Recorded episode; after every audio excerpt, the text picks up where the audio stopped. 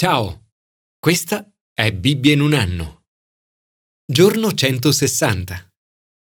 Nel 2007 un gruppo di 23 missionari sudcoreani venne catturato e imprigionato dai talebani in Afghanistan. I missionari vennero separati, isolati e i loro beni confiscati. Una delle missionarie riuscì a tenere con sé la propria Bibbia la strappò in 23 parti e di nascosto ne diede una a ciascun missionario. Ognuno poteva così continuare a leggere la parola di Dio. Nei giorni successivi si venne a sapere che tutti loro, uno alla volta, sarebbero stati uccisi. I missionari affidarono così le proprie vite a Gesù dicendo Signore, se vuoi che io muoia per il tuo amore, io lo farò.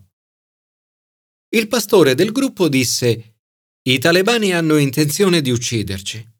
Ho parlato con il loro capo. Ho detto loro che se dobbiamo morire, io voglio essere il primo, perché sono il vostro pastore. Un altro di loro disse, No, anch'io sono pastore e sono il più anziano. Voglio morire per primo.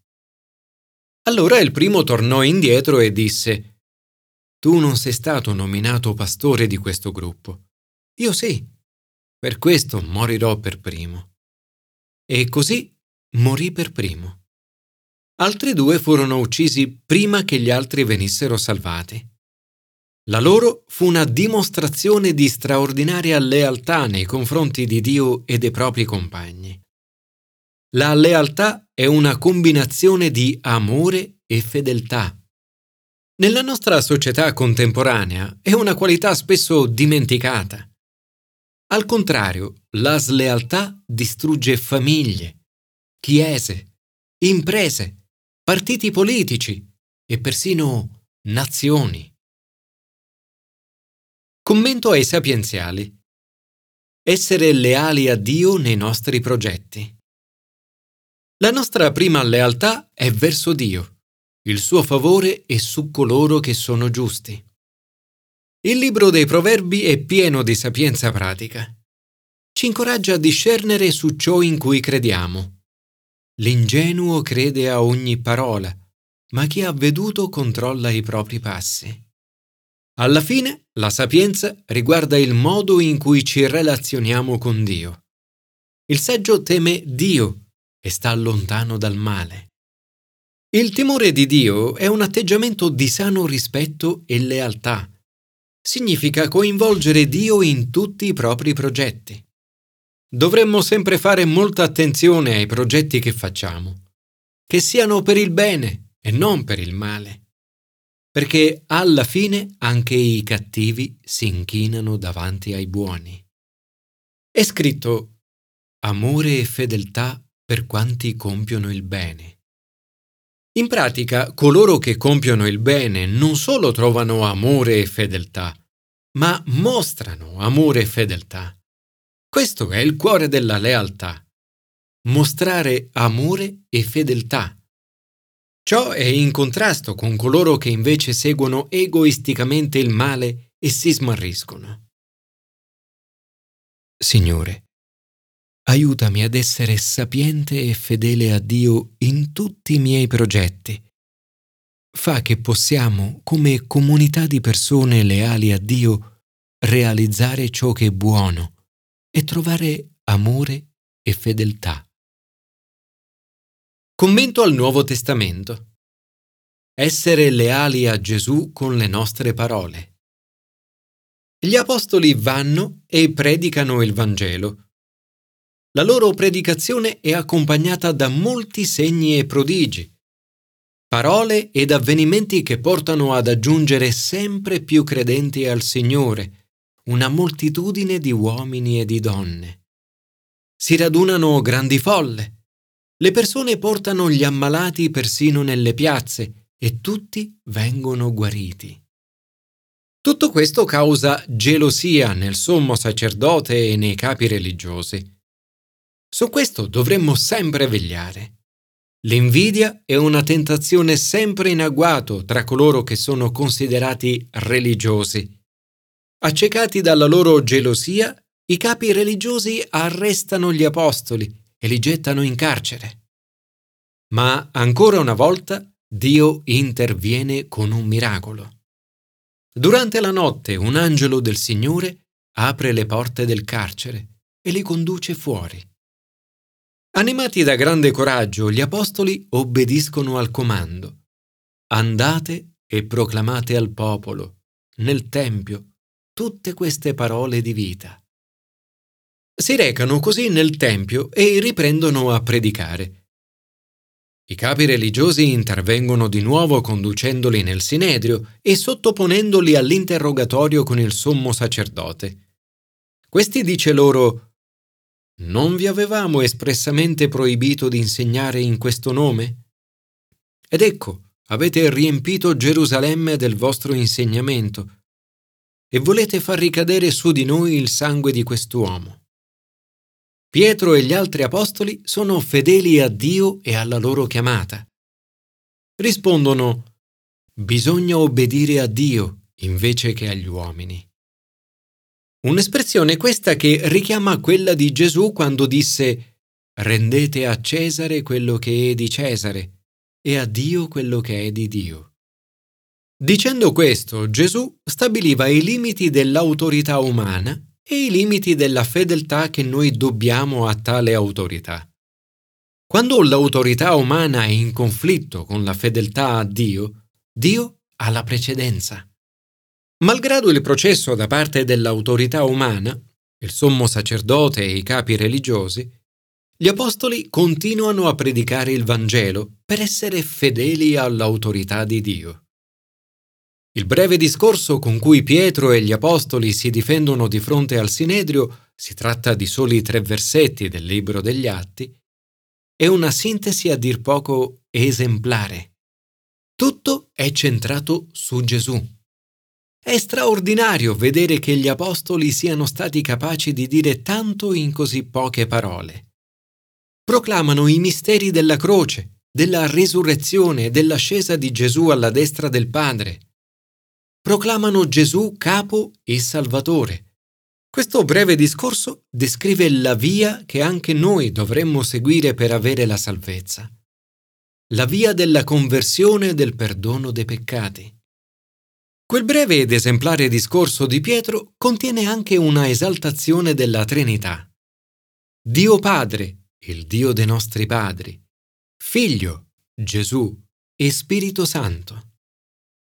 Un discorso però che suscita una furiosa reazione, come quella nei confronti dei martiri sudcoreani, che porta alla loro condanna a morte. Ma grazie a Dio nel Sinedrio vi è anche un uomo saggio, un fariseo di nome Gamaliele, che si rivolge ai membri dell'assemblea citando precedenti episodi. Dice, se questa opera degli apostoli fosse di origine umana, verrebbe distrutta, ma se viene da Dio non riuscirete a distruggerli. Non vi accada di trovarvi addirittura a combattere contro Dio. Sebbene questo discorso li convinca, fanno comunque flagellare gli apostoli, imponendo loro di non parlare nel nome di Gesù. Ancora una volta, con straordinario coraggio e fedeltà alla chiamata di Dio, gli apostoli se ne vanno via lieti di essere stati degni di subire oltraggi per il nome di Gesù. E ogni giorno, nel Tempio e nelle case, non cessarono di insegnare e di annunciare che Gesù è il Cristo. Signore, aiutaci a lasciarci ispirare dall'esempio degli apostoli e di coloro che, come i missionari sudcoreani, hanno seguito le loro orme fa che non smettiamo mai di insegnare e di proclamare la buona notizia che Gesù è il Cristo. Commento all'Antico Testamento. Essere leali gli uni agli altri nel nostro cuore. La lealtà è una caratteristica molto interessante e attraente in una persona. La slealtà è invece sovversiva e tradisce la fiducia.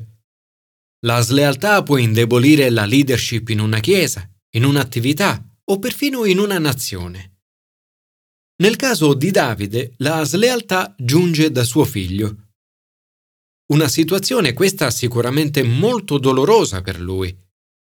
Davide ama Assalonne. Il cuore del re si rivolgeva ad Assalonne. Dio parla a Davide per mezzo di una donna saggia di Tecoa. Davide ascolta le sue parole e dice Va dunque e fa tornare il giovane Assalonne. Al ritorno del figlio il re bacia Assalonne e gli offre un'altra opportunità. Ma disgraziatamente l'amore e la lealtà di Davide verso Assalonne non vengono ricambiate Ciò che leggiamo è una descrizione molto potente della slealtà e delle sue dinamiche. Ogni giorno, al lavoro, in chiesa o in politica, incontriamo persone che si lamentano. La loro lamentela ai nostri orecchi può diventare per noi occasione di slealtà. Essere persone leali significa impegnarsi a gestire queste lamentele e cercare di risolverle. Ma essere leali non significa rinunciare a dire ciò che si pensa. Al contrario, come qualcuno ha detto, significa che io sono con te, sia che tu abbia torto, sia che tu abbia ragione. Ma anche io ti dirò quando hai torto e ti aiuterò a fare la cosa giusta. Assalonne non supera il test della lealtà. A quelli che si lamentano dice Vedi, le tue ragioni sono buone e giuste, ma nessuno ti ascolta per conto del re. Aggiungendo poi, se facessero me giudice del paese, chiunque avesse una lite o un giudizio verrebbe da me e io gli farei giustizia. Questa risposta di Assalonne è naturalmente una sciocchezza. È facile fare promesse del genere. La persona sleale dice se io avessi il comando di ogni cosa, le cose sarebbero molto diverse. In questo modo Assalonne si accattivò il cuore degli israeliti. La slealtà comincia nel cuore e nei pensieri. Così pure la lealtà. Per questo dovremmo sempre cercare di custodire il nostro cuore ed il nostro pensiero e non permettere che questi, cuore e pensiero, vengano derubati. Assalonne diviene così una figura di riferimento. È scritto La congiura divenne potente ed il seguito di Assalonne continuò ad aumentare. Le persone scontente, in qualsiasi situazione, cercano sempre una figura di riferimento. Cercano qualcuno tra i leader a cui riferirsi. Se l'intera leadership rimane fedele, le persone scontente perdono potere e non hanno seguito. Signore, aiutaci a rimanere fedeli ai nostri leader, ai nostri genitori, ai leader della Chiesa e alle autorità. Signore, custodisci i nostri cuori, mantienici leali, amorevoli e fedeli a te e gli uni agli altri.